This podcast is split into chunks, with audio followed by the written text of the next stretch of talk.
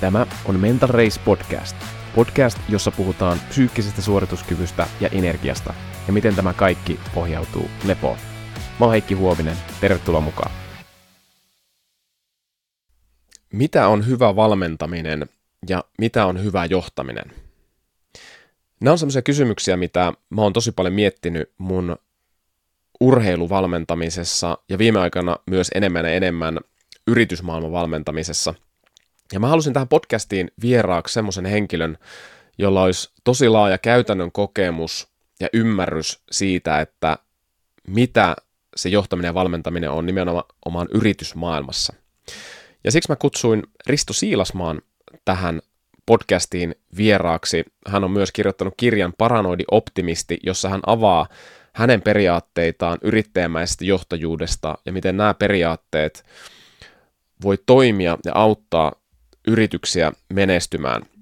Ja hänellä on hyvä evidenssiä takana myös. Vuonna 2012 hänet valittiin Nokia-hallituksen puheenjohtajaksi tosi vaikeana aikana, ja tällöin pelkästään ensimmäisen vuosipuoliskon liiketappio oli yli 2 miljardia euroa.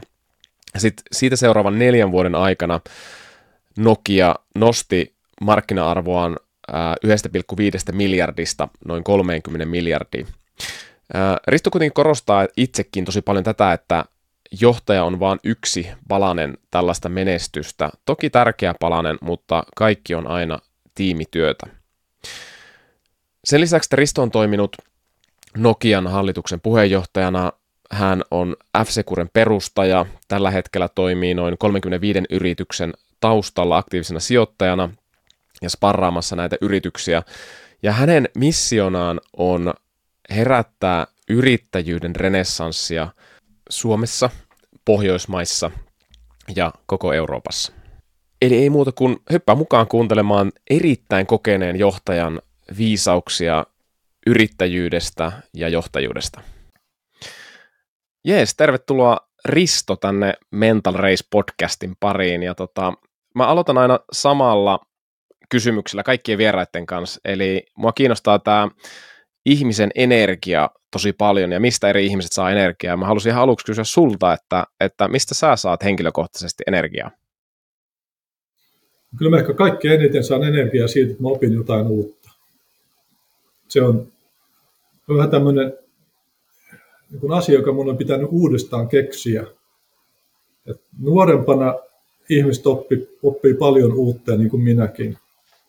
Mutta sitten tulee tavallaan semmoinen vaihe, jossa työ vie mukanaan ja, ja joutuu tekemään niitä samoja asioita. Ja tavallaan se tunne siitä, että oppii uutta, vähän hälvenee.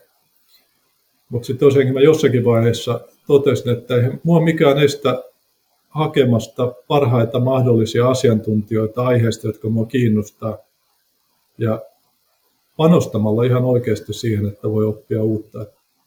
Menee yliopisto uudestaan opiskelemaan mihin tahansa maailmassa. Et koneoppimista mä opiskelin Stanfordin yliopiston proffan avulla ja hmm. kvanttimekaniikkaa yhden Hongkongin yliopiston proffan kurssilla ja sitten kaikenlaista vaikkapa valokuvausta erilaisten online-kurssien kautta, jossa maailmankuulut valokuvaajat tarjoavat omaa kokemustaan. Se on, se on kyllä suurin energian lähde, mitä mä tiedän. Joo, okei. Okay. Mielenkiintoista ja tässä tulee mieleen toi mun äh, ensimmäinen vieras tässä Mental podcastissa, tota, neurotieteilijä lääkäri Tommy Wood.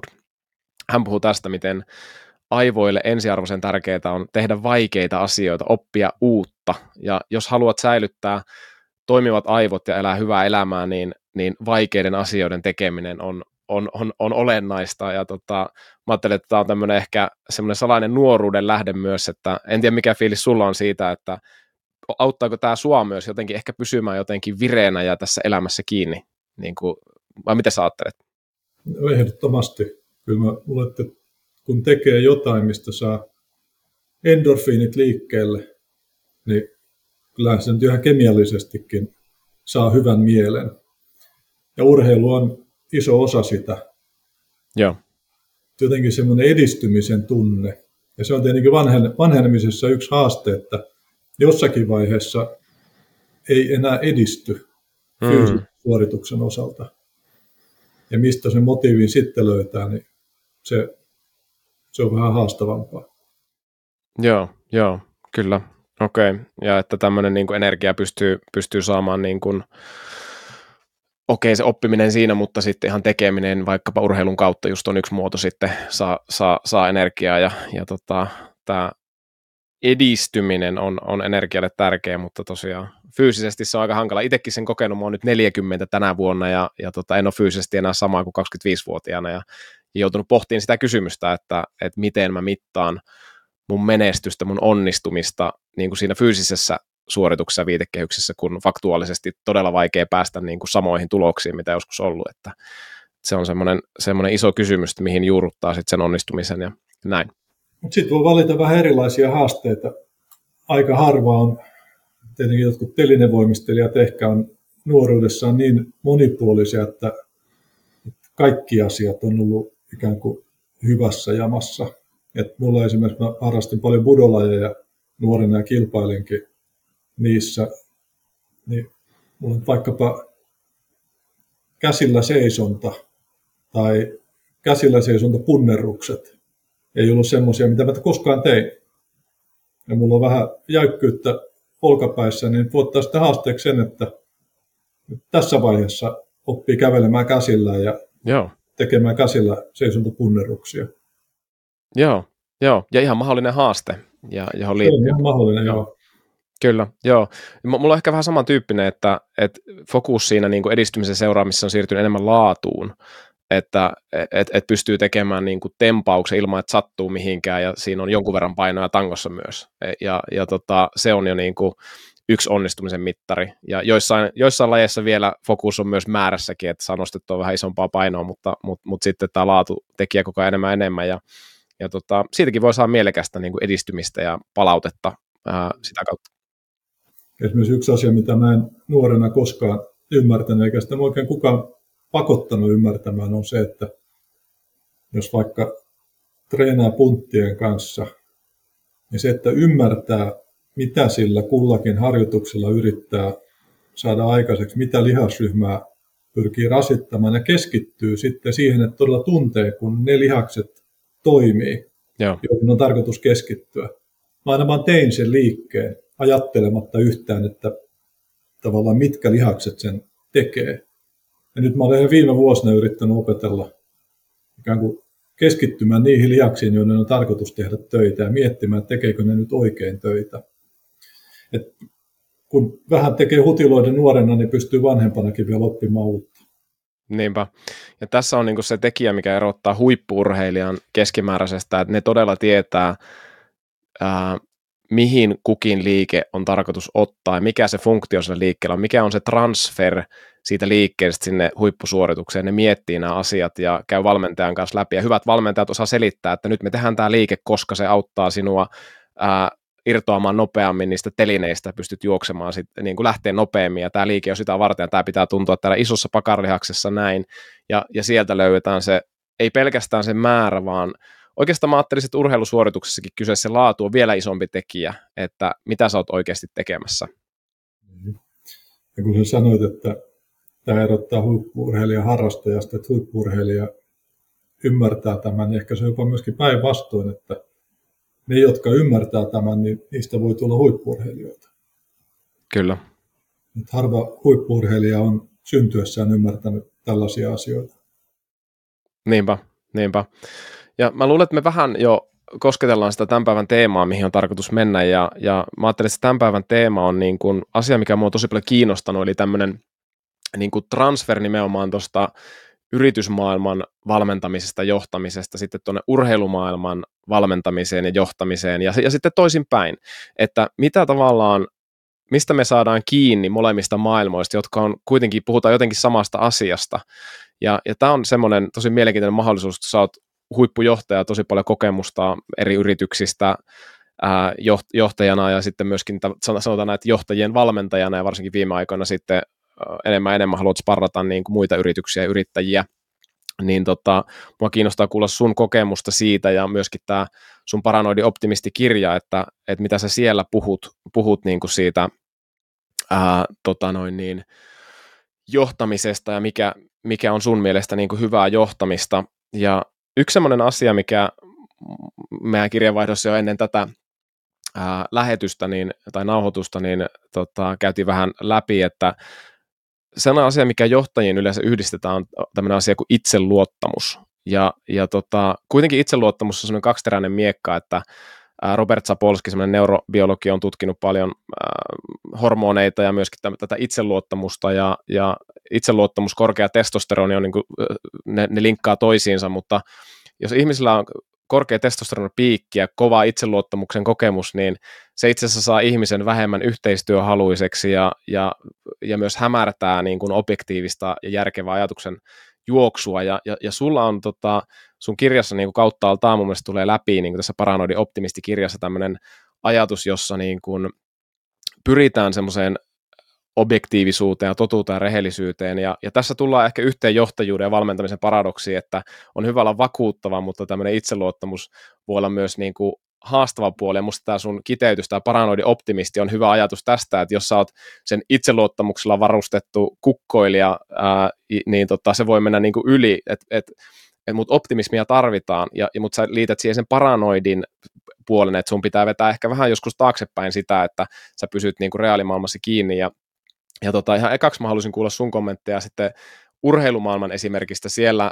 tota, mulla oli se viime podcastissa vieraana tämmöinen urheilupsykologian professori Cliff Mallet, joka on tutkinut huippuvalmentaja ja huippuvalmentajuutta, ja hän tutki 17 maailman parhaita valmentajia, voittaneet maailmanmestaruusmitaleita, olympiamitaleita, ja siellä oli tämä käsite uh, uh, serial insecurity, joka, joka oli tämän paranoidin optimismin vast, vastine mun mielestä, Ää, ja ja he oli, heillä oli kuitenkin, se tuli ilmi, että heillä oli kuitenkin se itseluottamus, mutta se ei tullut semmoisella räjähtävällä tavalla suurimmalla osalla keisseistä niin esille, vaan siihen liittyy enemmänkin semmoinen, aina mietittiin, miksi onnistuttiin, miksi ei onnistuttu, ja, ja, ja, ja semmoinen aika rauhallisuus sekä voiton että häviön hetkellä, että miksi me hävittiin, miksi me voitettiin, ja, ja siinä oli jatkuva semmoinen niin pohdinta siinä, että miten voitaisiin olla parempia, se oli se isoin fokus. Mutta mut tota, jos ihan ekaksi otettaisiin kiinni tähän niin paranoidin optimistiajatukseen ja tämä ehkä serial uh, insecurity ja sitten tämä itseluottamuksen paradoksi, niin mitä ajatuksia tämä herättää sulla niin kuin johtajana? No, tämä paranoidin optimisti ajatteluhan pohjautuu oikeastaan siihen, että jos sä olet hyvin valmistautunut, niin sun todennäköisyys onnistua on suurempi kuin jos sä olisit huonosti valmistautunut. Ja Jack Nicklausen hyvin sanoi joskus, kun hän löi sitten 18 holarinsa kilpailussa ja joku virveleuka tuli sitten onnittelemaan häntä, että kyllä sä oot tosi onnekas. Ja. Kuinka hyvä tuuri. Ja Jack Nicklaus sitten vähän kuivasti vaan totesi, että hän on huomannut, että mitä enemmän hän harjoittelee, niin sitä onnekkaampi hänestä tulee. Ja tämä pätee myöskin johtamiseen ja se pätee treenaamiseen, ja se on nimenomaan tämä paranoidin optimismi idea, että jos sä olet sopivalla tavalla paranoidi, eli sä mietit erilaisia versioita tulevaisuudesta, mikä niissä voi olla haasteena, Joo. mikä niissä voi olla ongelmana, ja sä varaudut niihin, niin sulla on paljon suurempi syy olla optimistinen tulevaisuudesta. Hmm. Joo. Ja sinänsä kuulostaa aika samanlaiselta kuin, kuin tämä serial insecurity-ajattelu. Joo. Joo, ja tuosta tulee vielä mieleen se, se että tota, kun ei puhut paljon sitä skenaarioajattelusta siinä kirjassa, että mietit erilaisia tulevaisuuksia, mitä se voisi olla. Jos ajatellaan urheilupsykologian yhtä semmoista kulmakiveä, tämmöinen urheiluresilienssi käsite, niin siellä yksi osa-alue siinä on tämmöinen challenge mindset, joka tarkoittaa just sitä, että sä oot varautunut erilaisiin skenaarioihin mielen tasolla. Eli tavallaan sulla ei tule kauhean paljon yllätyksiä. Jos sulla tulee monta yllätystä vaikkapa äh, Formula 1 kisaviikonlopun aikana, niin sä et ole valmistautunut. Sä et ole valmistautunut emotionaalisesti äh, ja, ja fyysisesti, konkreettisesti. Ja mun mielestä siellä oli yksi todella hyvä pointti siinä kirjassa, kun kuuntelin sitä, niin, niin tästä skenaarioajattelusta ja tästä challenge mindsetista, joka mun mielestä tulee siihen urheilupsykologiaan, oli tämmöinen, että tämä on suora lainaus, että se, että kävimme läpi yhä uudelleen erilaisia skenaarioita ja analysoimme niitä, nosti tunteet pintaan jo varhaisessa vaiheessa. Ja, ja tota, tämä on se, että jos niin kuin, tunteet nousee pintaan varhaisessa vaiheessa, kun mietitään, että okei, näin me voitaisiin, niin kuin, näin tämä voisi mennä pieleen. Se tuntuu pahalta. Ja, ja tota, tämä on semmoinen just tässä urheilupsykologiassa, että käy jo läpi sen, että näin voi käydä, ja, ja, ja, ja, ja on valmis käsittelemään se jo etukäteen, niin kuin se tapahtuu. Ja sitten kun se itse asiassa tapahtuu, niin se ei olekaan enää niin yllätys, ja sulla on niin kuin valmis mentaalimalli siihen. M- mitä sä ajattelet tästä? No, tämä on nimenomaan se, mitä, mitä mä olen tavoitellut. Siinä on tavallaan kaksi, kaksi positiivista vaikutusta silloin, kun se ikävä skenaario toteutuu. Ensimmäinen on se, että lamautuminen on hyvin vähäistä, jos sitä on ollenkaan. Joo. Kun taas joku asia tulee täytänä yllätyksenä ja shokkina, niin ihmisillä on tapana lamautua. Joo. Ja erityisesti jossakin nopeassa tilanteessa se saattaa olla hyvinkin fataalia. Ja se, että sä olet miettinyt sen toiminnan siinä tilanteessa useamman kerran etukäteen, parhaimmassa tapauksessa on automaatio. Ja tietenkin jossakin Formula 1 kisassa sitä harjoitellaan niin pitkään, että, että se onkin automaatio mitä tehdään, kun perä lähtee luisumaan kovassa kohdissa. No siinä tietenkään kauheasti voi tehdä, mutta jotain ehkä. Joo. Ja toinen asia on sitten se, että kun sulla on jotain toimenpiteitä suunniteltu edes niin kuin sitä toteutunutta lähellä olevaa skenaariota varten, niin sulla on sekä etukäteen että sen tilanteen aikana sellainen tunne, että sä et ole vain sen virran vietävänä, vaan sä olet kontrollissa. Sulla Joo. on kontrolli siihen tilanteeseen, ainakin jollakin tasolla. Ja silloin kun sä kontrolloit sitä tilannetta, niin sä oot paljon toimintakykyisempi. Mm. Sä uskot tulevaisuuteen enemmän. Et ihminenhän, joka kokee olevansa vain tahdoton kappale virran vietävänä, usein kokee kovin suurta elämän myönteisyyttä ja tulevaisuuden uskoa. Usein tällaiset ihmiset ajatuu siihen, että että tavallaan henkisesti kokee, että oma epäonni on joidenkin toisten pahan tahtoisuutta. Hmm. And they are out to get me. On hmm. salaliitto. Ja, ja sitten taas jos sä koet olevassa kontrollissa, niin sä uskot kykyysi selvitä eteen tulevista haasteista, ja silloin sulla on myöskin parempi kyky selvitä. Mm. Joo tietenkin yrityksessä on usein kymmeniä, satoja, tuhansia ihmisiä, joiden pitäisi kollektiivisesti kokea tämä tulevaisuuden usko ja kyky selvitä ja tehdä suunnilleen samansuuntaisia asioita siinä kriisin sattuessa. Mutta jos kaikki menee eri suuntiin, niin silloinhan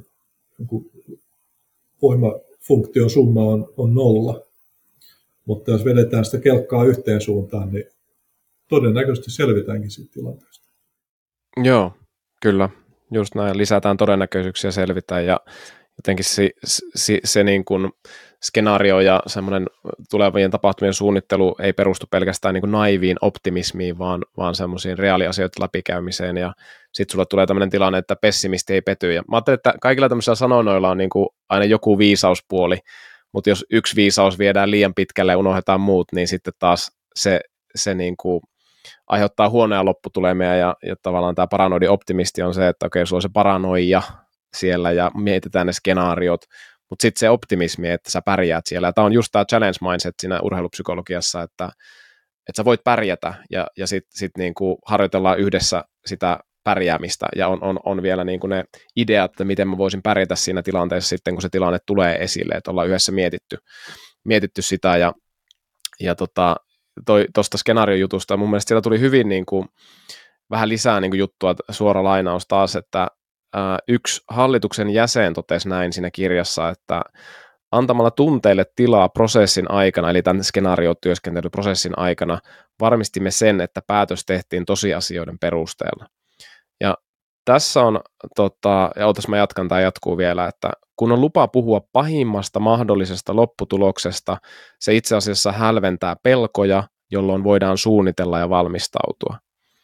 Ja, ja tota, tässä niin kuin, haluaisin kysyä sulta sitten, että tämmöisen niin kuin hyvän päätöksenteon tukena, niin myös niin kuin tunteet ja tunteiden merkitykset, että joskus niin kuin keskustelu mun kokemuksen mukaan sekä urheilu- että yritysmaailmassa menee vähän siihen, että hyvä päätöksenteko on niin kuin tunteetonta ja tunteella ei ole roolia, niin miten sä ajattelet tässä skenaariotyöskentelyssä ja valmistautumissa eri tulevaisuuksiin, niin tunteiden rooli? Niin, tavallaan tuo väittämä on totta, mutta se ei sovellu ihan kaikkiin tilanteisiin tai kaikkiin ikään kuin dimensioihin näitä tilannetta, että tietenkin päätöksenteon pitäisi perustua faktoihin, parhaisiin mahdollisiin faktoihin. Mutta sitten tunteet saattaa estää faktapohjaisen päätöksenteon, ja tunteet saattaa estää jopa niiden faktojen esille kaivamisen. Hmm. Että jos esimerkiksi ei haluta kuulla huonoja uutisia, ne Joo. kielletään ja viestintuojaa rangaistaan, niin silloinhan faktapohjainen päätöksenteko on erittäin vaikeaa, koska lähtökohtaisesti jo pitäisi tietää, että meillä ei varmaankaan ole kaikkia faktoja. Joo, Joo aivan. Eli, eli se prosessi... Peruskysymys siitä, että pitääkö tunteet kieltää, niin ei tietenkään. Me ollaan kaikki tuntevia, tuntevia ihmisiä ja tunteet pitää nähdä voimavarana. Mutta se ei poista sitä tosiasiaa, että se päätös pitäisi perustua faktoihin, mutta tunteiden ymmärtäminen tuo tavallaan faktoja niistä tunteista siihen päätöksentekoon. Hmm. Jos sitä organisaatiota pitää viedä tiettyyn suuntaan ja tietää, että ihmiset siinä organisaatiossa on sen ajattelun takana. Se on ikään kuin heillä, heille luontaista. Sanotaan, että vaikka tietoturvayhtiössä, jossa työntekijät tai monet työntekijöistä, suuri osa työntekijöistä on nuoresta saakka haaveillut siitä, että he on tavallaan tämmöisiä internetin poliiseja ja hyväntekijöitä ja oikeuden puolustajia. Mm. Jos semmoista yritystä viedään siihen suuntaan, että paremmin turvataan sitä nettiä ja ihmisten digitaalista elämää, niin tietää, että ne ihmiset on mukana. Mutta sitten jos tulisi tilanne, jossa pitäisi viedä sitä toiseen suuntaan, niin sä taas tiedät, että ihmiset ei ole mukana, niin ne tunteet vastustaa tätä. Ja tämä on päätöksenteossa äärimmäisen tärkeää ottaa huomioon. Joo, aivan. Että antaa tilaa tunteille ja lopulta sitten se kuitenkin prosessi aikana se päätös perustuu sitten kerääntyneeseen dataan ja, ja tunteet on osittain sitten myöskin dataa. Ja tämä on tässä niin kuin psyykkisessä valmennuksessa ää, yksi, yksi sellainen niin kuin, ää, tärkeä pointti ainakin itselle just se, että tunteet, se niin kuin kertoo aina jostain, mutta mistä ne kertoo? Sanoit tuossa, että ne voi just estää sitä niin kuin tiedon ja faktan löytämistä myös, ja, ja ne voi kertoa, että ihminen pelkää jotain, se ei halua kuulla niitä huonoja uutisia, ja se paljastaa sen, että tämmöinen ajatus siellä on pohjalla, mutta että jos annetaan tilaa niille tunteille, niin voidaan, voidaan niin kuin päästä yli siitä tunteesta, että mä kuulun semmoisen hyvän, hyvän sanonnan tunteista, että name it to tame it, että itse asiassa sitten kun sä niin kuin tiedostat, että siellä on joku pelko, niin sit sulla ei olekaan enää niin paljon sitä pelkoa, että sä tuot sen esille, puhut se, siitä jonkun kanssa, äh, kirjoitat sen alas ja kuitenkin kaikki meistä pelkää, äh, meistä ihmisistä. Se on hyvin luonnollista ja, ja tavallaan sen myöntäminen voi olla semmoinen niin kuin yksi olennainen steppi ja vieläpä jos se niin kuin tapahtuu kulttuuritasolla, niin semmoinen todella iso voimaannuttava steppi niihin äh, hyvien synty, päätösten syntymiseen vai mitä sä ajattelet, kun sulla on oikeasti myös kokemusta tästä? Jos on riittävästi aikaa jonkun skenaarion ikään kuin identifioinnin ja mahdollisen toteutumisen välillä, niin se aika palvelee myöskin siinä, että ne voimakkaimmat tunteet ehditään käsitellä. Joo. Jolloin sitten sen skenaarion toteutuessa voidaan keskittyä niiden oikeiden toimenpiteiden tekemiseen ilman, että tunteet esimerkiksi lamaannuttaa. Sitten taas, jos se skenaario on sellainen, että se toteutuu minuutin kuluttua, niin siinähän ei ole mahdollisuutta lähteä miettimään, että miten me Joo. tunnepuolella asioita käsitellään. Ja silloin siinä pitää olla tavallaan vahvempi pohja kestää hankalia tilanteita. Ja tämä on osa myöskin yrittäjyyttä. Yrittäjä urallaan kohtaa valtavasti vaikeita tilanteita. Ja jossakin vaiheessa vaan tulee semmoinen tunne, että ja mä oon aina selvinnyt näistä vaikeista tilanteista. Joo. Ja nyt kun on uusi vaikea tilanne edessä, niin mä selvin siitäkin. Ja tämä on itse asiassa yksi aikuisuuden määritelmä. Ja joskus tein tämmöistä Suomen asevelvollisuusjärjestelmä työtä puolustusvoimille. Ja siinä pyrittiin pohtimaan yhtenä sivujuonteena sitä, että mitä se tarkoittaa, että armeija tekee pojista miehiä. Mm. Toteutuuko se oikeasti? Ja teetettiin tällainen alkukysely, jossa varusmiespalveluksen astuvilta kyseltiin erilaisia asioita. Ja täsmälleen samat kysymykset esitettiin varusmiespalveluksen lopuksi. Ja sitten yritettiin siinä mitata, että toteutuuko tämä pojista miehiä. Ja sitten alan tutkijoiden kanssa pohdittiin, että millä mittareilla se voisi todistaa, niin tulevaisuuden usko on se keskeinen mittari. Okay. lapset nojautuu vanhempiensa kykyyn ratkaista ongelmia. Mutta sitten kun sä olet aikuinen, niin sä nojaat omaan kykyysi ratkaista mm. ongelmia. Ja tämä on tavallaan se aikuistumisprosessi. Ja siitä syystä on tärkeää tuottaa lapsille sopivasti pettymyksen tunteita. Ja. Useimmiten tietenkin pieniä, sellaisia, mm. Jotta he ikään kuin tottuu siihen ajatukseen, että tuli pettymys, mutta mä selvisin. Ja se, että me, meillä on tulevaisuuden usko ja usko siihen, että me selviämme, niin se on yksi tärkeä osa ikään kuin elämisen arvoista ihmiselämää. Joo. Ja siitä syystä myöskin yhteiskunnan ja esimerkiksi yritysten johtajien ja urheilucoachin yksi tehtävä on luoda itsevarmuutta ympärilleen. Joo. Kyllä. Että sä voit selvitä, että elämässä tulee haasteita, mutta sä oot se tyyppi, joka voi niistä myös selvitä. Niin. Ja et ole millään lailla ainutlaatuinen siinä. Hmm. Et selviät. Voi olla, että ensimmäinen yritys selvittää, joku haaste epäonnistuu, mutta sitten vaan yrittää uudestaan. Hmm. yrittäjyyteen yksi semmoinen hyvin tyypillinen elementti.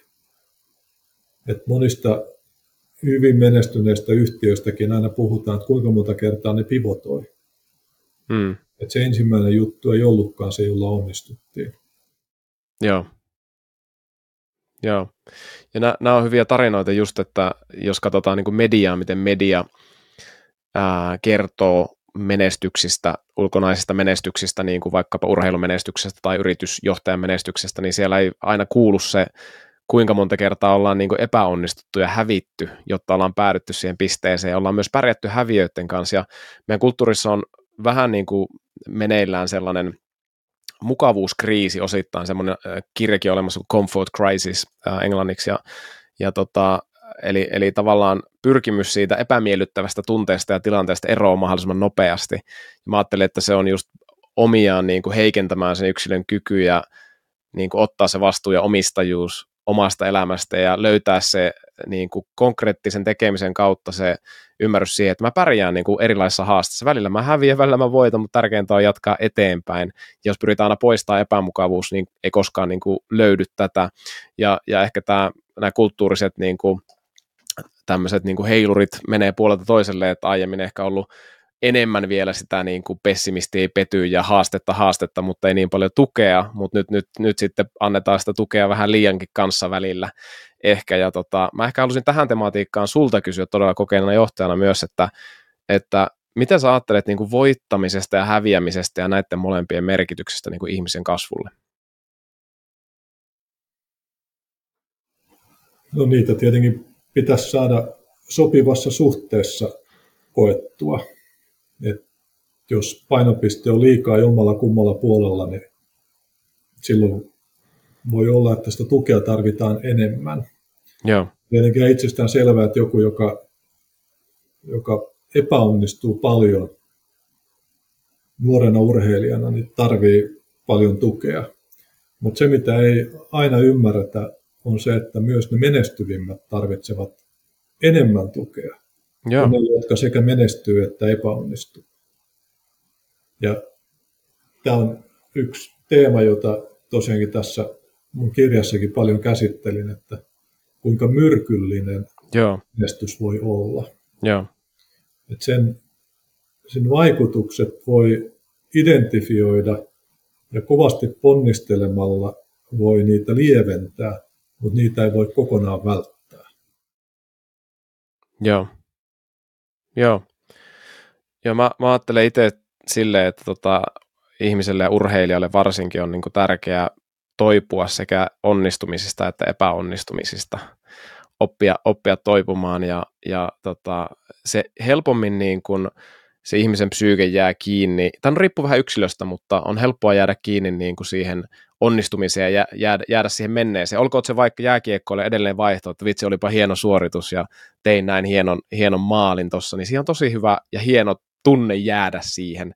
Yhtä kaikki, riippuen vähän persoonallisesta voi olla, että on hirveän houkutteleva jäädä itteensä ruoskiin, että vitsi miten paska mä oon, että menetin kiekon ja alimpana pelaajana ja vastustaja teki maalin. Ja, ja tota, sitten nämä, nämä on niin kuin molemmat osa sitä peliä, väistämättömiä. Jotenkin tämäkin tuli siellä, siellä, siellä kirjassa, niin kuin, siellä oli muutamat tosi hyvät kiteytykset. Mä otan taas suoran lainauksen tähän, että ää, sun kirjasta, että epäonnistumisessa on aina kaksi puolta. Se, että virheitä tehdään ja niitä tehdään aina, sekä se, että niitä ei havaita kulttuuristen puutteiden takia riittävän aikaisin eikä ryhdytä tarvittaviin toimiin. Ensimmäistä ei voida välttää ja jälkimmäistä ei voi sallia. Eli jotenkin tämmöinen realismi taas siinä, että varmasti tulee niitä häviöitä myös, valmistaudutaan jo, jo myös siihen. Ja miten rakennetaan semmoinen toimintakulttuuri, että ne epäonnistumiset voidaan jo identifioida silloin, kun niiden seuraukset on vielä pienet. Joo. Tavallaan huomataan, että mennään väärää polkua, mutta ei olla menty sitä vielä kovin pitkälle, jolloin kurssin korjaus on kohtuullisen vaivaton toimenpide. Mutta sitten jos samaa polkua mennään kovin pitkälle väärään suuntaan, niin aina muuttuu kalliimmaksi korjata se kurssi ja palata oikealle polulle. Joo. Ja on tavallaan turhaa, turhaa, että ikään kuin omassa kontrollissa olevien syiden takia sitä virhesuuntaa ei havaita. Joo, joo. M- miten sä niin kuin, käytännössä johtajana sitten rohkaiset, sanotaan, että sulla on niin kuin, alainen, joka niin tosi paljon pelkää niitä epäonnistumisia.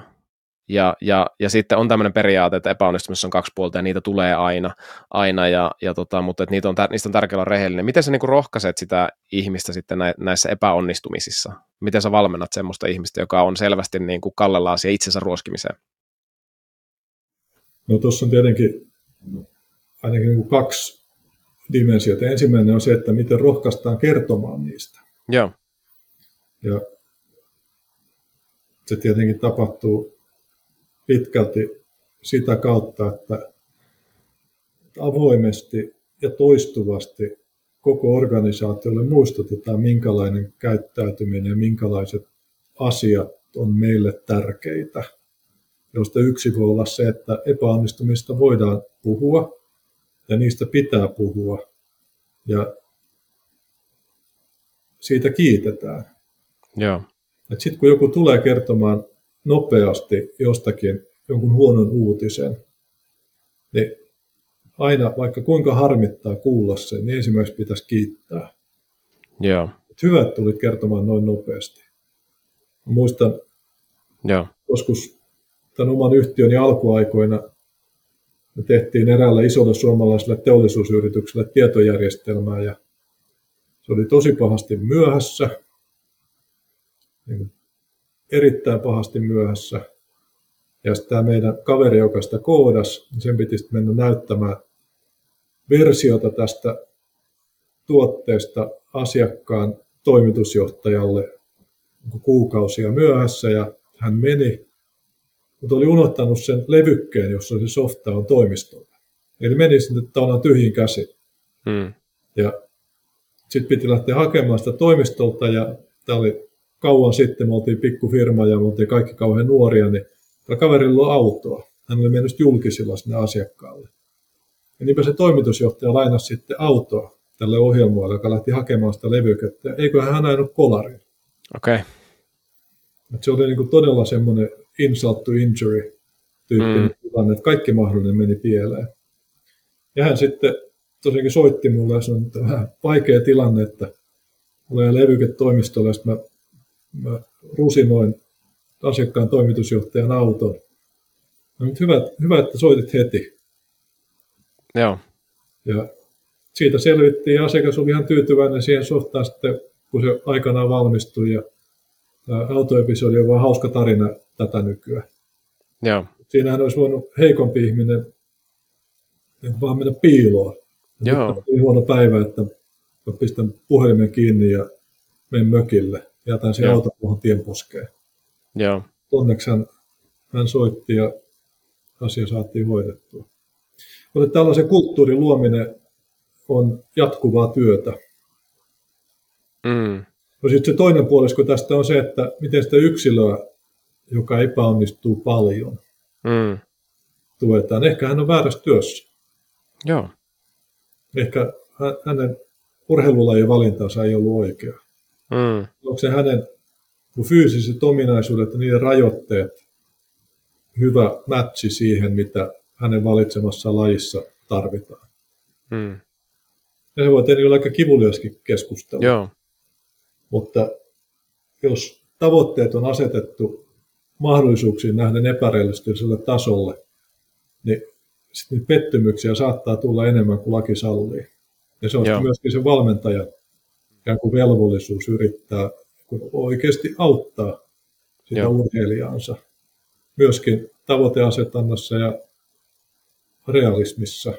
Ja se on tietenkin vaikea laji, koska semmoinen valme- valmentaja, joka urheilijan mielestä vaan lannistaa sanomaan, että ei susta koskaan tule hyvä, niin sekään ei ole tietenkään kauhean helppo tilanne. Mm. Joo. Joo, mä, mä oon nähnyt sen kyllä, tota, ää, on paljon valmentanut yritysmaailmassa myös, ja, ja tota, yksi iso juttu siinä valmennuksessa on se, että kuinka hyvin omat vahvuudet pääsee työssä esiin. Ja yksi, yksi semmoinen markkeri siinä monesti on, että kuinka paljon nauttii siitä työstä ja, ja, tota, ja sitten to, taas toisinpäin käännettynä, että kuinka paljon siinä on semmoista niin kuin väkisin vääntämistä ja puskemista, että, että jos ihminen pääsee tekemään niin kuin vahvuuksien kautta, ja kulttuuri vaikuttaa siihen myös aika paljon, niin tota, mutta myös ihan se substanssi, mitä siinä tehdään, että jos pääsee vahvuuksia käyttämään siinä, niin siinä on niin kuin edellytykset menestymiseen, ja, ja tota, mä, mä uskon vahvasti siihen, että jo, kaikki ei voi olla, joka ikinen ei voi olla mitä tahansa, vaikkapa Formula 1-kuskiksi tarvitaan todella nopeat aivot, kuka tahansa ei voi olla Formula 1-kuski, pikajuoksija, toimitusjohtaja, että siihen tarvitaan tiettyjä ominaisuuksia, ei, ei tiettyjä niin kuin täysin lukittuja, että siellä on paljon tämmöistä niin kuin, ähm, sanotaan tämmöistä niin kuin, sä pystyt niin kuin kompensoimaan esimerkiksi vaikka jääkiekkoa, että sä voit, sulle ei tarvitse olla niin kuin absoluuttisesti maailman nopeimpia, kun taas pikajuoksussa sun täytyy olla absoluuttisesti maailman nopeimpia, sä voit olla semmoinen pikajuoksija huipulla, mutta tota, on monia eri lajeja, ehkäpä yritysmaailmakin on semmoinen, että pystyt paljon kompensoimaan, mutta jos ei kuitenkaan pääse käyttämään niitä vahvuuksia, tämä on mun kokemus ja halusin kuulla sun pointin, niin sitten tota, sit sä et voi onnistua ja voi olla, että silloin se paras vaihtoehto kaikille on, että vaihtaa sitten työtä. Ja yrityselämähän on sille aika anteeksi antava, että yrityksiä maailmassa on miljoonia. Joo, Ja jokaisessa niistä on toimitusjohtaja. joo, Mutta sun ei tarvitse olla maailman sadan parhaan joukossa ollaksesi toimitusjohtaja. aivan, Riittää, että sä oot ehkä miljoonan parhaan joukossa. joo, Ja tietenkin, jos sä haluat olla maailman sadan parhaan yrityksen toimitusjohtaja, niin sitten rima nousee korkeammalle. Mutta sinänsä tämä kenttä on aika laaja. Hei, saanko mä vaihtaa pikkusen aihetta, koska Joo, haluaisin totta kysyä sulta yhtä ajatusta. Me etukäteen, kun puhuttiin tästä aiheesta, niin puhuttiin aika paljon yrittäjämäistä johtamisesta kyllä, just näin. ja mitä se tarkoittaa. Ja mun määritelmänihän sille oikeastaan pohjautuu lähtökohtaisesti omistuksen tunteeseen. Joo, Ja siinä mä en puhu osakeomistuksesta, vaan sen tehtävän asian omistuksesta. Että on oikeasti semmoinen tunne, että minä olen vastuussa. mm. Tämä on, tämä on mun juttu. Ja kun minä olen oikeasti vastuussa, niin se tarkoittaa sitä, että mun tehtävä miettiä, että mikä voisi mennä pieleen ja varautua siihen. Jos kukaan muu ei mieti, niin se on, ei ole hyvä tilanne, mutta se on vielä ok, koska minä mietin. Mm. Ja silloin kun sulla on semmoinen tunne, että no tähän niin kuin, jos olet joskus huviveneillyt, jos sulla on perhe kyydissä ja saat veneen kippari, niin saat vastuussa. Joo. Täysin päivänselvä juttu. Että sun pitää miettiä ennen kuin lähdetään merelle, mikälainen sää tulee olemaan ja onko kaikille pelastusliivit ja onko vene kunnossa. Ja sitten jos oot siellä merellä ja tulee yhtäkkiä valtava sumurintama eteen, niin sun vastuulla päättää, että mitä nyt tehdään. Mm. Ja se tunne on aika, aika selkeä. No miten sä saat samanlaisen tunteen sitten yrityksessä? No se on helppoa, jos saat sen yrityksen perustaja. Silloin sulla on tavallaan automaattisesti semmoinen tunne, perustaja-toimitusjohtaja. Sitten jos olet jossakin muussa roolissa, niin se on vähän vaikeampaa. Silloin siinä tulee tavallaan toinen elementti. Eli se on se yrittäjämäinen omistuksen ja vastuun tunne. Ja. Sitten on se rooli. Miten näiden kahden kun yhteisvaikutus ja dynamiikka toimii. Ja tästä hyvä esimerkki on hallituksen puheenjohtaja ja toimitusjohtaja, heidän välinen yhteistyönsä. Ja. Molemmilla pitäisi olla se omistuksen tunne ja se vastuun tunne. Mutta se pitää nähdä se rooli linssin läpi. Koska hallituksen puheenjohtaja ei voi mennä tekemään sen toimitusjohtajan töitä. Silloin vedetään samalla toimitusjohtajalta matto jalkojen alta. Ja. Mutta hallituksen puheenjohtaja ei myöskään voi antaa sen toimitusjohtajan tehdä ihan vääriä asioita puuttumatta. Ja viime kädessä hallituksen puheenjohtajan tehtävänä on käynnistää prosessi uuden toimitusjohtajan löytämiseksi. Joo. Ja siinä välissä yrittää coachata ja auttaa kaikilla mahdollisella tavalla. Entäs jos on joku myyntipäällikkö, jolta me haetaan yrittäjämäistä otetta, jolloin hänen skouppinsa sen yrityksen sisällä on aika paljon kapeampi ja pienempi. Mutta sen skoupin sisällä ja sen myyntipäällikön rooli linssin läpi katsottuna, hän kokee, että hei mä vastaan vaikkapa näistä Uudenmaan asiakkaista. on oikeasti, se on mun velvollisuus hoitaa. Jos siellä joku alkaa mennä pieleen, niin kenenkään muun ei tarvitse tehdä mitään, koska minä hoidan. Joo. Mun pitää hoitaa se. Miten saadaan tämmöinen tunne ihmisille? Ja tämä on sitä niin yrittäjämäistä johtajuutta ja yrittäjämäistä kulttuuria, jota voidaan toteuttaa minkä tahansa kokoisissa yrityksissä. Ja myöskin valtiohallinnossa tai julkisella sektorilla.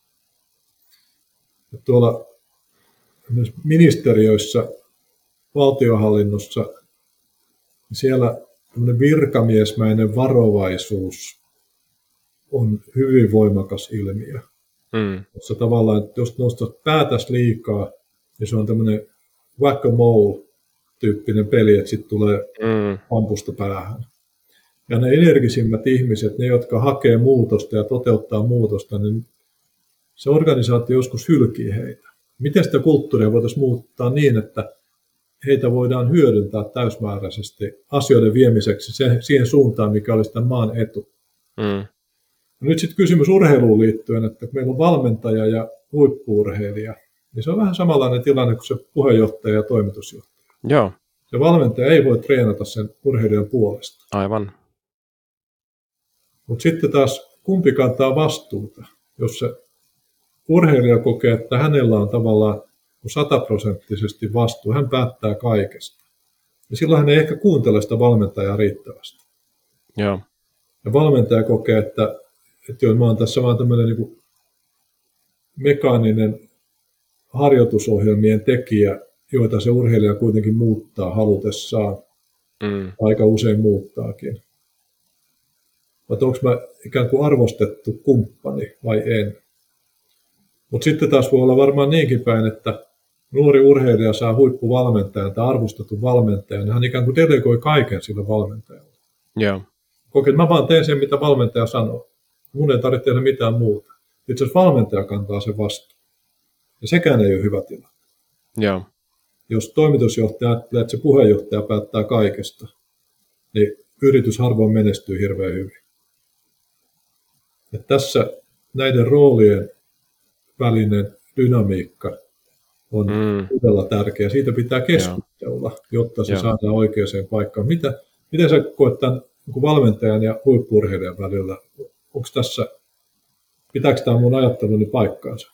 Joo, pitää. Mun mielestä tämä on niin kuin aivan olennainen juttu sitten siihen omistajuuteen just, että me aloitettiinkin vähän siitä, että huippurheilija niin kuin tietää tarkasti sen, että miksi minä liikutan tätä jalkaa nyt tähän suuntaan. Ja jos se se tiedä, niin valmentajan vastuu on opettaa sitä tietämään jokainen juttu, että miksi me tehdään, mitä me tehdään. Hintsa Aki oli tässä hyvä, että se paljon toitotti sitä, että jos mä en osaa selittää sulle, että miksi me tehdään, mitä me tehdään, niin älä tee sitä edes. et, et, että et niin kuin silloin, silloin mulla ei ole niin kuin, au, niin kuin auktoriteettia sanoa sulle, jos en mä tiedä, että miksi me niin kuin tätä asiaa tehdään. Ja, ja se oli hyvin niin kuin suora siinä, ja, ja on pyrkinyt itse noudattaa sitä, joskus onnistuu, joskus ei, ja ja tota, mä ajattelen sitten, että se vastuu neuvotellaan case by case aina. Et jos sulla on niinku kokeneempi urheilija, ajatellaan mun uraa vaikka, 2012 meni Formula 1 Sebastianin kanssa, niin tota, hän oli voittanut kaksi maailmanmestaruutta jo. Ja e, en mä ole se, joka niin kuin, ottaa vastuun siitä kokonaisharjoittelun äh, arkkitehtuurista täysin. Mä menen siihen systeemiin, siinä on valmis systeemi olemassa, ja mä tuon jotain mausteita ja neuvotellaan sitten, että, että mikä voisi toimia, mikä, mikä on menneisyydessä toiminut ja oppii niistä ja, ja käyttää niitä ja sitten heittää vähän, että voitaisiin tämmöistä kokeilla ja, ja, ja tota, ähm, mun vastuulla on kuitenkin sitten niin kuin nimenomaan antaa se paras mahdollinen ympäristö. Mä oon semmoinen niin kuin sen ympäristön arkkitehti, ja jos mä ajattelen, tota, mä tuun kokeneen urheilijan valmentajaksi, niin mä käytän sitä valmiina olevaa arkkitehtuuria, tuon siihen vähän lisää, ja mun vastuu on se arkkitehtuuri, ja sitten me keskenään jutellaan, että okei, nyt pärjättiin, ja, ja tämä osa arkkitehtuurissa ei ehkä toiminut, no mun tehtävä on sitten miettiä se, että mikä voisi toimia sitten jatkossa, ja, ja tota, sitten se itse suoritus on tietysti aina urheilijan vastuu, mutta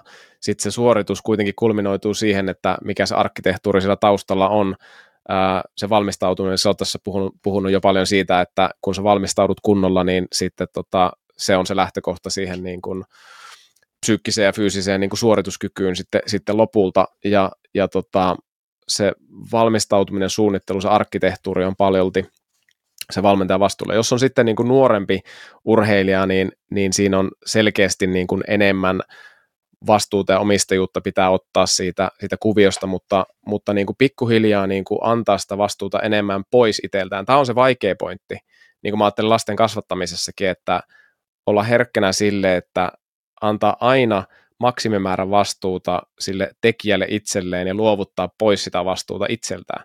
Ja se on hirveän houkuttelevaa jäädä siihen vastuuseen itse. Tästä on hirveän hyviä niin kuin urheilu tota, esimerkkejä, niin kuin, ihan tieteellisiä tutkimuksia, just, just tämä tota, 2014 julkaistu Hodge ja kumppanit Uuden-Seelannin rugby maajoukkueen tarina vuodesta 2007 vuoteen 2011, ja siinä yksi periaate oli, mitä nämä tutkijat niin kuin löysi, niin tämmöinen flexible and evolving, eli just tämä, juuri tämä, että, että alussa enemmän valmentajat otti vastuuta, mutta koko ajan niin kuin vastuutti eteenpäin.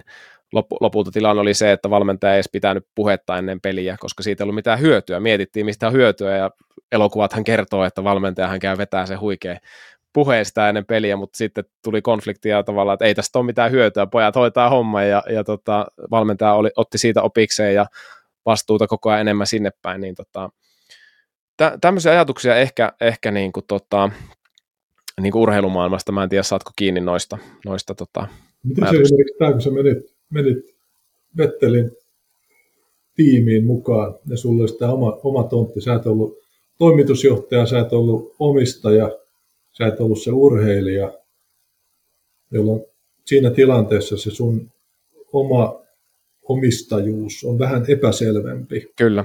Ja se on. vähän kuvailit sitä tuossa, mikä siis loppujen lopuksi oli, mutta se myöskin muuttuu ajan funktiona. Se menet uuteen organisaatioon, niin sulla ei tavallaan ole sitä omistajuutta heti. Sulla ei Joo. oikeuttakaan sitä ottaa, mutta sun pitäisi pyrkiä siihen, että sä ymmärrät sen toimintaympäristön eri toimijoiden, funktioiden tavoitteet ja kyvykkyyden mahdollisimman nopeasti sillä tavalla, että sä voit muodostaa itsellesi käsityksen, että mitä minä omistan, mistä minä olen vastuussa. Joo. Ja myöskin neuvotella siitä sitten Kyllä. ympäristön kanssa. Niin sitten sä voit olla yrittäjämäinen toimija siinä organisaatiossa, kantaa täysin vastuun siitä omasta jutusta ja kehittää sitä eteenpäin. Joo. Miten, miten esimerkiksi sulla henkisesti tämä omistajuuden hakeminen toteutui? No sanotaan näin, että et, et sitten lopulta se omistajuus jäi aika pieneksi, se oli iso syy, miksi mä lähdin pois sieltä. Eli mä olin kaksi vuotta Sebastianin valmentajana, me voitettiin kaksi maailmanmestaruutta, mä paljolti toteutin sitä vanhaa arkkitehtuuria, ja, ja se lisäimpakti ja se omistajuuden otto, ei siinä ollut hirveästi tarvetta enää ottaa mitään. Ka- kaikki oli jo niin kuin saavutettu ja, ja ei ollut kovin paljon sellaista niin kuin innostavaa omistajuuden lisäämistä, mitä mä olisin voinut siinä ottaa. Ja se oli iso syy, miksi mä lähdin siitä pois. Ja sitten tulikin niin kuin isosti vastuuta ja vaikeutta myös sitten, kun ei ollut mitään varmaa työpaikkaa vuonna 2014 sitten paluu Suomeen ja, ja, tota, ja, ja case by case niin kuin lähdettiin rakentaa eteenpäin sitten niin kuin sekä Hintsa Performancen tarinaa että mun sitten omaa, oma ammattilaisen tarinaa, että siinä oli tavallaan, mulla on kaksi vaihtoehtoa, kun mä tein, sen, tein sitä päätöstä, että joko turvallinen, ää, mutta sitten semmoinen niin kuin kasvun mahdollisuudet aika pienet, eli jatkaa Formula 1 Sebastianin valmentajana, ja sitten toinen aika turvaton, todella epävarma ää, vaihtoehto, mutta sitten taas siinä on ne mahdollisuudet niin kuin monenlaiseen. Ja, ja tota, se oli yksi elämän vaikeimmista päätöksistä, koska todella iso osa minusta halusi jäädä, jäädä sinne, että ihan niin kuin pelko esti sitä ja kaikki konkreettiset syyt ja, ja, ja tota, taloudelliset ja muuta, mutta se oli yksi parhaista päätöksistä, että se lopulta, lopulta tein sen ja lähdin tämmöiseen tosi epävarmaan tilanteeseen. Siinä kirjassakin oli yksi tämmöinen keissi, tota, niin kuin pelastus tai tämmöinen tarina, että, että tämmöiseltä öljynporauslautalta hyppääminen sinne, tota, että parempi on niin kuin hypätä kuin sit jäädä odottamaan sitä vääjäämätöntä. Ehkä mulla oli vähän semmoinen, semmoinen tilanne, että palavalta öljynporauslautalta hyppääminen siis. Tämähän on tyypillinen tilanne, kun uutta yritystä ollaan perustamassa ja se yrittäjä miettii, että uskallanko jättää entisen elämäni. Joo.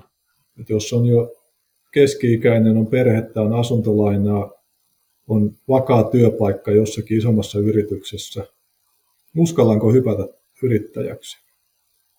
Ja miten, miten sitä yrittäjäriskiä sitten siinä henkisesti käsittelee?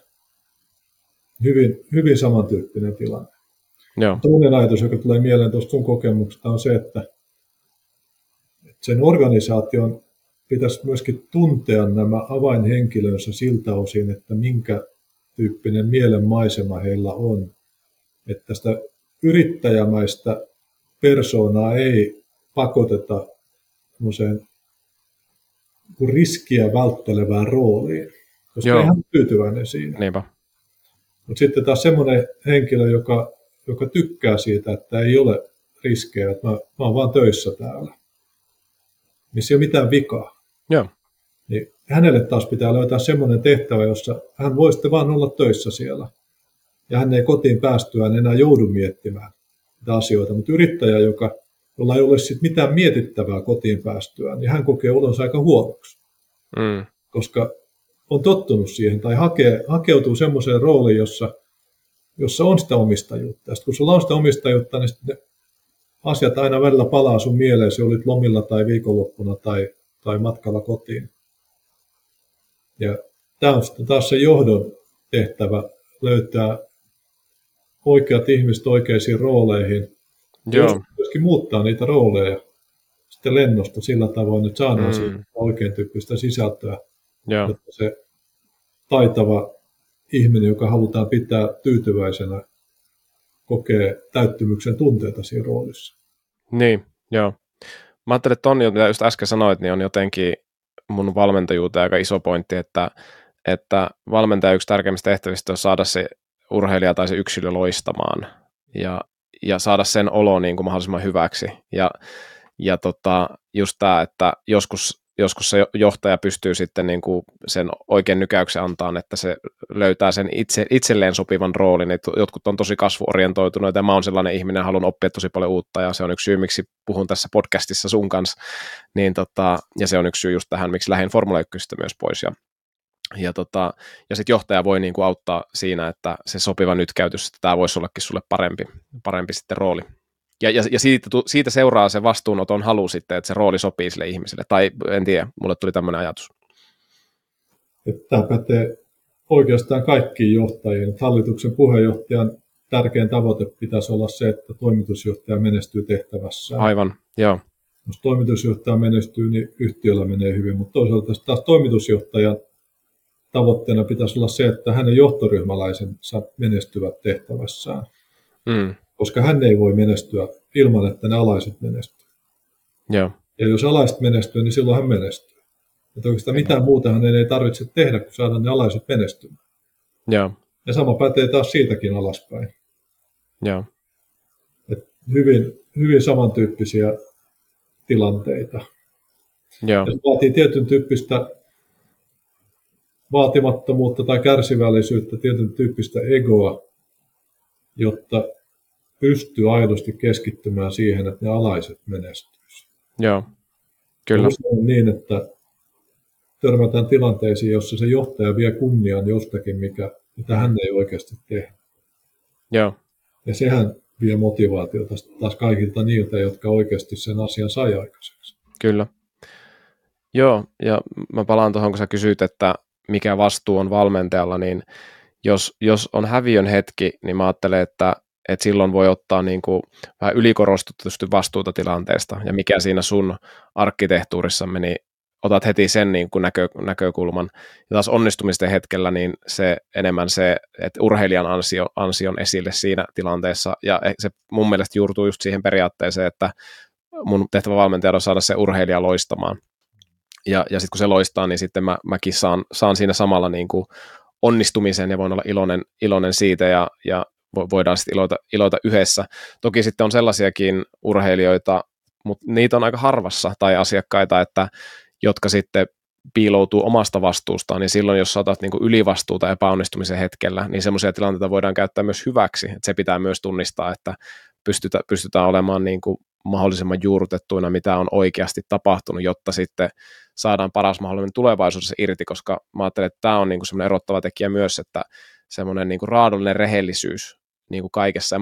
Voitaisiin mennä eteenpäin tässä yrittäjämäisen johtajuuden näissä prinsiipeissä, että puhuttiin tästä vastuuntunnosta, eli omistajuudesta ja, ja roolista ja miten, miten tota, nämä, niin kuin liittyy toisiinsa, mutta sitten ehkä tähän rehellisyyteen ja se seuraava pointti oli tämä tosiasia, tosiasioiden tunnustaminen, semmoinen tosi raadollinen rehellisyys ja mä ajattelen, että se on niin kuin huippusuorituksen, niin kuin, se ei ole hyve, vaan se on niin kuin välttämättömyys huippusuorituksen syntymisille, että sä ymmärrät niin kuin kausaliteetit, mistä mikäkin johtuu ja mikä on kenenkin vastuu. Ja, ja tota, miten sä voit ottaa sen vastuun, jotta asiat menee paremmin. Ja, ja, just, ja sä puhuit aikaisemminkin tänään siitä, että että don't shoot the messenger, että huonoistakin uutisista rohkaistaan, jotta päästään siihen totuuteen, ja sulla oli tämä tämä tota, kirjasta taas suora lainaus, että uutisten puuttuminen on huono uutinen, huono uutinen on hyvä uutinen, hyvä uutinen ei ole uutinen lainkaan.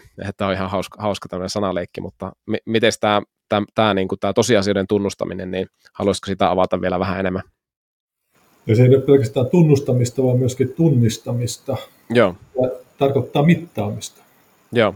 Ja datan keruuta, joka tietenkin urheilussa on, on ihan yhtä tärkeää kuin yrityselämässäkin, että mittaatko oikeita asioita?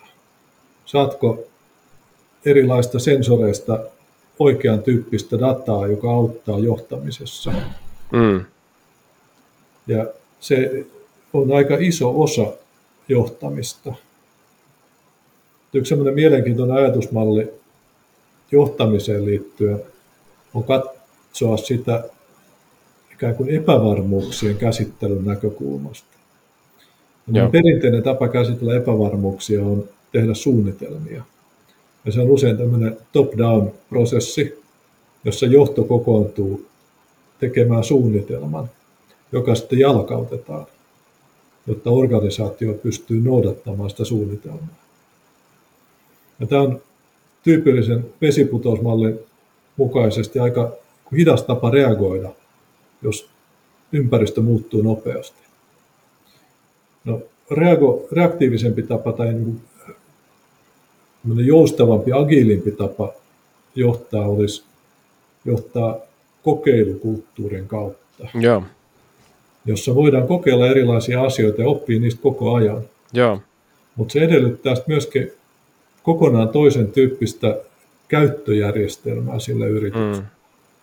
Jossa pitää vastuuta ja valtaa antaa aika paljon enemmän organisaatiolle alaspäin. Koska se ei riitä, että johtoryhmä päättää, minkälaisia kokeiluja tehdään, vaan kaikkien pitää pystyä tekemään niitä kokeiluja ja oppia niistä ja sitten taas vetää johtopäätökset ja muuttaa asioita niiden oppien mukaisesti. No sitten nykyaikaisin tapa ajatella tätä on se, että toteutetaan tätä kokeilukulttuuria, mutta tehdään se massiivisessa skaalassa. Että se kokeileminen tapahtuukin digitaalisessa maailmassa. Rakennetaan tavallaan digitaalinen kaksonen toimintaympäristöstä ja siellä voidaan toteuttaa ehkä tuhansia tai kymmeniä tuhansia kokeiluja, Aivan. joista sitä ainoastaan parhaiten onnistuvat tuodaan reaalimaailmaan.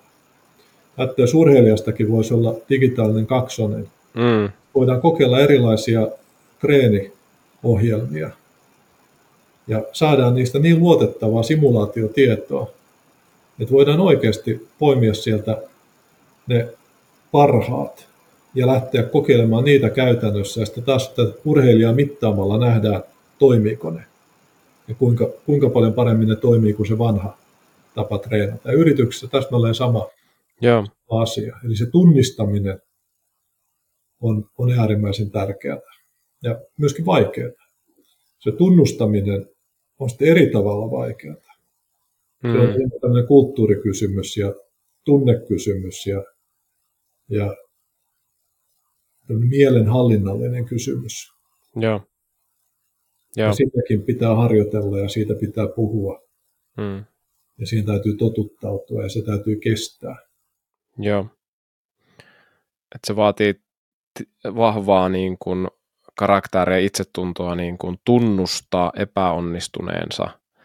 Ja sit se on niin kuin yksilötasolla, mutta sitten kulttuuri voi myös rohkaista siihen, että ihmiset voi kehittää sitä karakteriaan kohti semmoista ihmistä, joka, jolle myös epäonnistuminen on onnistuminen siinä pitkässä juoksussa, koska sä saat dataa ja opit siitä. Tämä kyllä näen tosi hyvin. Yksi aika, aika huikea tota, moottoriurheilija-asiakas, niin tota, se on aika mielenkiintoinen, että tulee niin kuin kolari tota, tai niin kuin ajaa ulos ja tulee DNF ja, ja sitten se tota, vähän aikaa saattaa harmittaa, mutta aika nopeasti sitten tulee, että hymy, hymy huulille ja nämä ja nämä mä nyt opin tästä asiasta. Siis, ja se on aika aitoa ja luonnollista sillä, että se on nuoresta asti niin kuin löytänyt semmoisen tavan, niin kuin, että tämä on se tapa, miten hän, hän tulee koko ajan paremmaksi. Ja, ja hänelle on niin kuin tärkeämpää nimenomaan tulla paremmaksi kuin, kuin vain olla hyvä. Ja, ja hän, on, hän, hän, hän on tosi inspiroiva mullekin ja on, on saanut niin ajattelemaan sitten sillä tavalla tätä urheilua ja elämää ylipäänsä. Tärkeämpää on niin kuin tulla, tulla joksikin kuin että sä olit tai olet jotakin. Sekin on tärkeää ja sen validointi, että sä oot arvokas just näin kuin sä oot, mutta se elämän semmoinen iso merkitys löytyy, mä ajattelen, siitä, että sä voit vielä tulla. Mä aloitinkin siitä, että mist, miten sä niin voit kokea, että sä edistyt jossain, jossain asiassa, että sä tulet vielä joksikin. Että elämähän on vähän niin kuin eletti, jos on tälleen, että no, ei ole enää mitään, mitä voisi tulla, tai ihminen alkaa kuolemaan aika fyysisestikin. Ää, siinä sama asia liittyy siihen, että sun pitää nauttia matkasta. Joo. Joo. Päämäärä ei ole, ole kaikkea, vaan sä oot jatkuvasti matkalla jonnekin ja pitäisi pystyä nauttimaan siitä matkan eri vaiheista. Joo, joo. Joo, kun sä tulet, tulet enemmän siksi, mitä sä voit olla. Ja joskus se on askel eteenpäin ja toinen taaksepäin. Tämä epäonnistumisten kestäminen, niin se myöskin liittyy tähän kokeilukulttuuriin. Joo. Jos, jos sulla on vain yksi suunnitelma, se on tavallaan se ainoa kokeilu, mitä sä toteutat. Jos se menee pieleen, niin on ymmärrettävää, että, että siinä on vaikeaa käsitellä sitä epäonnistumista, koska ei ollut mitään vaihtoehtoa. Ja on ymmärrettävä, että semmoisessa tilanteessa ihmiset organisaatiossa ei välttämättä tule kertomaan siitä ikään kuin alustavia merkkejä epäonnistumista, koska hekin tietää, että ei ole mitään vaihtoehtoa. Tämä on pakko onnistua. Mutta jos sulla on tämmöinen kokeilukulttuuri, niin sulla on aina useampia kokeiluja. Kyllä, just näin. Minkä tahansa niistä epäonnistuminen, vakava asia. Mulla on nämä kolme muuta juttua, mitä mm. me kokeillaan. Ehkä niistä joku onnistuu. Joo. On paljon helpompi kertoa ne huonot uutiset, koska tietää, että nyt jos me tämä kokeilu voidaan klousata, niin me saadaan enemmän resursseja näihin kolmeen muuhun, jolloin niiden onnistumistodennäköisyys kasvaa. Eli kannattaa havaita se epäonnistuminen hyvin mm. aikaisin ja kertoa siitä. Siinä ei ole mitään penaltia, päinvastoin siinä on insentiivi. Niinpä. Tunnustaa ja tunnistaa. Joo, joo. Ja niin kuin urheilupsykologisesti ajatellen, niin sun huomio on siellä, mitä sä tavoittelet. Ja jos sä tavoittelet sitä ää, aina, aina onnistumista, että saadaan se niin kuin realisoitua se tulos, niin, niin tota, se ei ole paras mahdollinen väylä niin kuin siihen kasvuun ja kehitykseen ja lopulta itse asiassa sen parhaan suorituksen saamiseenkaan, että jos sun tavoite puolesta on niin kuin päätavoite ja pyrkimys on oppia ja tulla paremmaksi, niin se tekee susta semmoisen potentiaalin mahdollisuuden niin kuin sulle, mikä, mikä voi sitten oikeasti antaa sen parhaan mahdollisen sitten irti. Just sulla on niin kuin koko ajan vain kokeiluja, ää, suor, suoritukset on kokeilua. Toki sitten jos sä oot olympiaurheilija, on nel, joka neljän vuoden välein on kisa, niin, niin tota, se, on niin se on hankalampi paikka niin kääntää, mutta, mutta hyvässä urheiluvalmennusprosessissa niin sen pystyy, pystyy niin kuin rohkaisemaan sitä ihmistä niin tämmöiselle polulle, että sä pystyt koko ajan niin kuin kasvaa, ja myöskin se olympiafinaali vaikka voi olla semmoinen niin kasvun, kasvun hetki, ja se, vaikka sä et tee parasta suoritusta, niin se joka tapauksessa opettaa sulle jotain, silloin on valtava itseisarvo. Ja tietenkin kokeilemiselle on parempia tilanteita ja huonompia tilanteita. Ja tärkeää olisikin keskittää ne kokeilut sellaisiin tilanteisiin, joissa niiden seuraukset, epäonnistumisen seuraukset on mahdollisimman pienet. Joo. niin kuin, ei ole semmoista korkeushyppääjää, joka joskus on rimaa tiputtanut. Jos semmoinen löytyisi, niin ei hän ole kovin korkealta yrittänyt hypätä. Hmm. Tai pituushyppääjää, joka joskus ei astuisi lankun yli. Tai sellaista seiväshyppääjää, joka joskus ei tiputtaisi rimaa. Tai semmoista painonnostajaa, joka joskus ei saisi painoja ylös. Joo. Että se epäonnistuminen kuuluu, kuuluu siihen tekemiseen. Joo. Ja samoin se kuuluu yrityselämään. Joo. Joo. Sellainen yritys, jonka kehittämä tuote ja lanseeraama tuote ei ole koskaan pettänyt odotuksia, niin se ei kyllä todennäköisesti ole kovin paljon yrittänyt tuoda hmm. tuotteita ulos. Joo. Kun Supercell on kuuluisa peliyhtiönä siitä, että heillä on sisäisesti se rima niin korkealla, että he tappaa melkein kaikki tuotteensa ennen kuin ne lanseeraa Joo. Ja se on tietenkin jälleen niin kuin parempi, että se tapahtuu mahdollisimman aikaisin. Mm. Kun ne tuote lanseerataan markkinoilla, se on aika kallista, koska pelimaailmassa asiakashankintakustannukset on kohtuullisen suuret koska se tehdään mainostamalla. Hmm. Ja sitten jos sä havaitset, että tämä peli feilas vasta kun se on kuusi kuukautta ollut valtavien markkinointiponnistusten kohteena, niin sä oot menettänyt aika paljon. Suhteessa siihen, että se feilaa päivää ennen lanseerausta. Joo, joo. Ja taas se rehellisyys siellä, siellä niin kuin kaiken pohjalla, että joo, huonot uutiset on hyviä uutisia. Niin. kun ne tulee tarpeeksi ajoissa. Joo.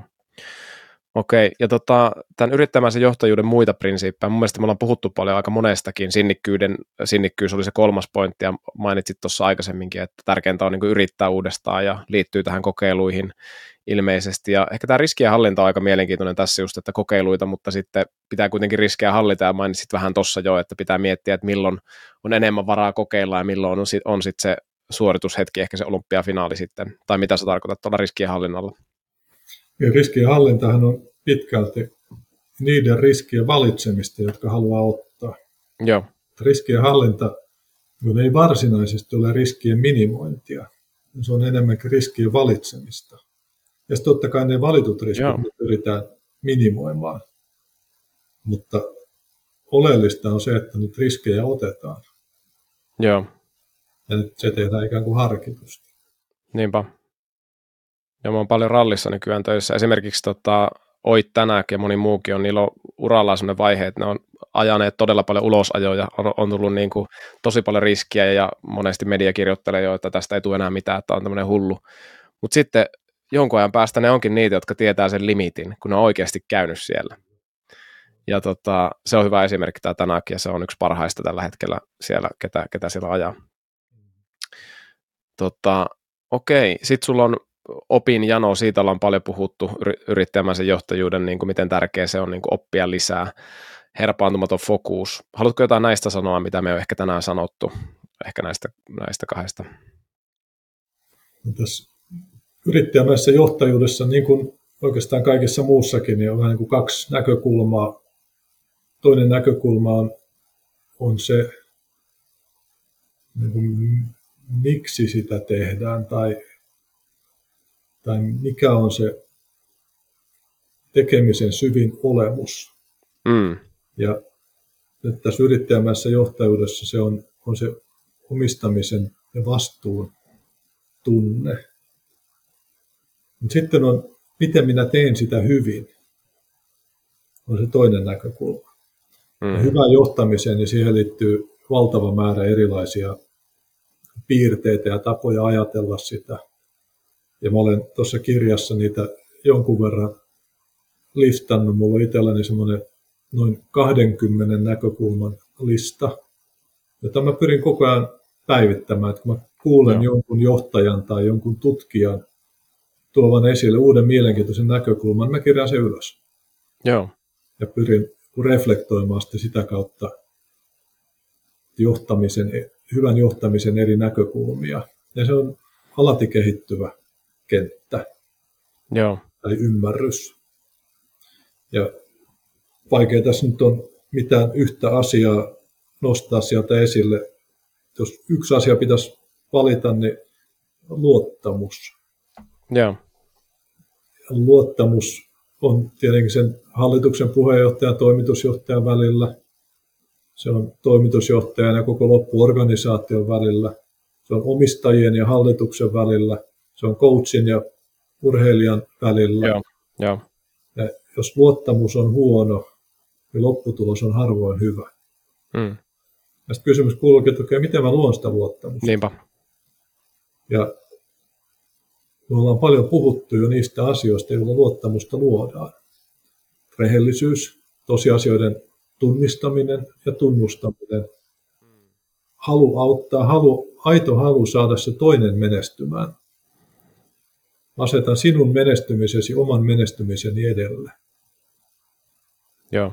Ja kun sen pystyy näyttämään käytännössä, niin luottamusta syntyy nopeasti. Joo. Mutta sitten taas päinvastoin, jos otat kunnian jostakin, mitä se toinen on tehnyt, niin luottamus varmasti vähenee. Mm. Joo. Joo, tämä on mielenkiintoista. Mä just tämän Cliff Malletin, tämän urheilupsykologian proffa, joka on todella huippututkija tässä niin kuin muun muassa tehnyt tämän Serial Winning Coaches, nämä 17 huippuvalmentajaa, niin tota, valmentajuudesta tietää tosi paljon, niin hän tämän luottamuksen just nosti ja nimenomaan samoja ainesosia, miten se rakentuu, ja hän puhuu tämmöistä asiasta kuin care, ja sitten, että miten se näkyy sun kontekstissa, että mikä, mitä sä puhuit käytännön asioita, että siihen liittyy niin kuin aito halu auttaa ja toimia sen mukaan, mukaan ja syntyy nopeasti luottamus, kun ihminen näkee, että sä oikeasti haluat auttaa sitä menestymään. Ja tämä välittäminen on itse asiassa hyvin pitkälti synonyymi sille omistajuuden ja vastuunkannon tunteelle. Aivan. Tämä on yksi ilmentymä siitä, että jos sä oikeasti välität siitä, mitä sä teet, niin silloin sä koet olevasi siitä myöskin vastuussa. Ja taas päinvastoin, jos sä koet olevasi vastuussa, niin sä oikeasti välität. Joo välität niistä ihmisistä, välität niistä asioista, välität asiakkaista, välität laadusta, välität epäonnistumisista. Oikeasti haluat kuulla huonot uutiset nopeasti, koska Joo. välität. Joo. Et monessa yrityksessä, missä olen ollut mukana, niin me ollaan valittu yhdeksi arvoksi We Care. Joo. Ja se on aika moniulotteinen konsepti. Sitä voi hyödyntää niin monella tavalla keskustellessa siitä, minkälaista käytöstä tässä yrityksessä halutaan. Joo, kyllä. Joo, mun mielestä ollaan käyty aika hyvin ne prinsipit läpi, että täällä oli lisäksi niin kuin just tämä herpaantumaton fokus ja katse taivaan rantaan. Äh, ehkä siitä, toisaalta täällä oli tämä unelmoimasta, mitkä on vähän samoja sinne niin kuin tulevaisuuteen meneviä. Kysy miksi, sanoitkin tuossa jo siitä, että se on tärkeää. Ja, ja ehkä yksi, mistä niin paljon ehkä jossain määrin mutta mukavien ja arvostamiesi ihmisten tiimi ja siitä nauttiminen. Jos puhuit matkasta nauttimisesta ja ilosta ja myöskin miten tota, sulla oli siellä hallituksen kokouksessa tärkeää aloittaa naurulla, että mitä vakavampi tilanne, niin sitä tärkeämpi on nauraa. Ja, äh, haluatko jotain näistä asioista vielä muutamia sanoja saada ennen kuin, äh, sanoa ennen kuin vedetään tätä yhteen? No se, että nauttii tekemisestä, usein tulee niiden ihmisten kautta, joiden kanssa sitä tekemistä tapahtuu. Joo. On totta kai yksilösuorittajia, jotka nauttii yksin puurtamisesta ja yksin saavuttamisesta, mutta useimmille meistä elämä on tiimityötä. Kyllä. Ja se on taas niin tärkeä asia, että sitä ketään ei niin pitäisi pakottaa toimimaan sellaisten ihmisten kanssa, joiden seurasta ei nauti. Joo. Mikä totta kai on niin erittäin vaikea tavoite, koska useimmat meistä ei voi valita kaikkia niitä ihmisiä, jotka esimerkiksi töissä on samassa tiimissä tai joiden kanssa joutuu tekemään yhteistyötä. Mm. Mutta silti meidän kaikkien pitäisi pyrkiä siihen, että ajatella, että minulla on oikeus siihen, että nautin niiden läheisten työtovereideni kanssa tekemisestä. Joo. Ja sitten kysymys kuuluu, että mitä mä voin itse tehdä sen eteen. Jos on joku työtoveri, jonka kanssa on vaikeuksia, niin ehkä, ehkä se onkin mustakin. Ehkä mä voisin tehdä sille. Joo. Sen sijaan, että mä vaan valitan. Niin mulla on oikeus siihen, että mulla olisi hyvät työtoverit, niin voinko mä sitten tehdä sen eteen jotain? Ja jos sen voi, niin mit, mitä sitten? Mm. Pitäisikö vaihtaa työpaikkaa? Pitäisikö puhua esimiehelle? Mitä, mitä keinoja on käytettävissä? Joo. Aivan. Että jotenkin toi, että, että sulla, on, sulla on oikeus hyvin työkavereihin, mutta sulla on myös vastuu sitten luoda sitä olosuhdetta. Ja jos et lopulta voi luoda, niin sitten onko joku toinen työpaikka parempi sulle, että, että se, se sun ensimmäinen prinsippi tästä, tästä niin kuin vastuunkannosta, niin ehkä näyttäytyy aika laajastikin elämässä semmoisena hyödyllisenä, että parempi ottaa vastuu siitä, mistä pystyy ja katsoa, mihin se vie, ja jos ei se vie sun kontekstissa, missä oot, niin tarviiko vaihtaa kontekstia sitten, että se toimii? Yksi semmoinen hyvä ajatteluharjoitus, jolla voi yrittää arvioida, että onko tämä nykyinen rooli ja tehtävä ja ympäristö sellainen, josta oikeasti nauttii, niin olen kysynyt ihmisiltä, että oletteko te koskaan pessy vuokra-autoa? Mm. Ja miten ihmiset ei, ei tule mieleenkään pestä vuokra-autoa, koska tyypillisesti vuokra-aika on kohtuullisen lyhyt, sitä vuokrataan ehkä viikoksi tai kahdeksi tai Joo. päiväksi. Tätä ei mun, mun hommaa toisten autoa pestä. Mm kyllä ne pesee sen, että mä palautan sen. Niin, ootko sä töissä semmoisessa paikassa, joka on sulle vähän niin kuin vuokra-auto? Vai onko sä töissä semmoisessa paikassa, joka on sulle enemmänkin omistusauto, josta sä pidät hyvää huolta? Hmm. Koska se on sun. Kyllä. Joo. Okei. Me alkaa aika loppua ja mä haluaisin sun aikaa ja mun aikaa tässä kunnioittaa. Ja onko joku yksi tai kaksi viimeistä sanaa, että mikä susta oli ehkä tärkein tai tärkeimpiä juttuja, mistä tänään keskusteltiin ja mistä voisi olla kuulijoille hyötyä myös? Jotain rohkaisua ja västystä. No mulla itsellä oli mielenkiintoista pohtia sitä, kuinka samanlainen coachin ja urheilijan välinen suhde on kuin esimerkiksi hallituksen puheenjohtaja ja toimitusjohtajan suhde. Hmm. On mielenkiintoista. Mä en ole sitä oikeastaan tällä tavoin aikaisemmin miettinyt, kun en ole tietenkään huippuurheilijoiden kanssa joutunut töitä tekemään koskaan. Joo. Vaikka heitä tunnenkin, mutta jos tuntee vain sosiaalisesti, niin se on, se on vähän eri asia. Mutta sitten taas yleisesti ottaen varmasti tämä omistuksen tunne ja vastuunkannon tunne ja miten se voi saada aikaiseksi luottamuksellinen ympäristö ja oikeus hauskanpitoon tai nautintoon työstä, jota tekee. Mittaaminen, tunnistaminen ja tunnustaminen, nämä on kaikki tärkeitä elementtejä hyvässä johtamisessa ja hyvässä yhteistyössä. Joo, se muodostuu monesta palasesta ja, ja tota, moniin palasiin meillä on itsellä se vaikuttamisen mahdollisuus ja kiitos Risto, että tulit avaamaan tätä sun kokemusta ja uskon, että, että siitä on paljon rohkaisua niin kuin, varsinkin monelle nuorelle yrittäjille niin kuin minä itsekin ja kiitos sun rohkaisusta tälle mun yrittäjän taipaleelle, että arvostan kovasti sitä, että oot tänään täällä ja, ja tota, saatiin tämä, tämä tehtyä. Kiitos sulle. Menestystä tulevaisuuteen ja nautin matkasta. Kiitos paljon. Näin tehdään. Kiitos hyvä kuulija, että kuuntelit tämän jakson Mental Race podcastia. Jätä ihmeessä arvostelu tästä jaksosta ja anna myös palautetta heikki at mentalrace.fi. Ota myös yhteyttä, mikäli sun tiimi tai yhteisö haluaa rentoa ja levosta käsi lähtevää valmennusta ja koulutusta psyykkisestä suorituskyvystä ja energiasta. Pysy linjoilla, niin jatketaan yhdessä tätä ihmiselämän ihmettelemistä.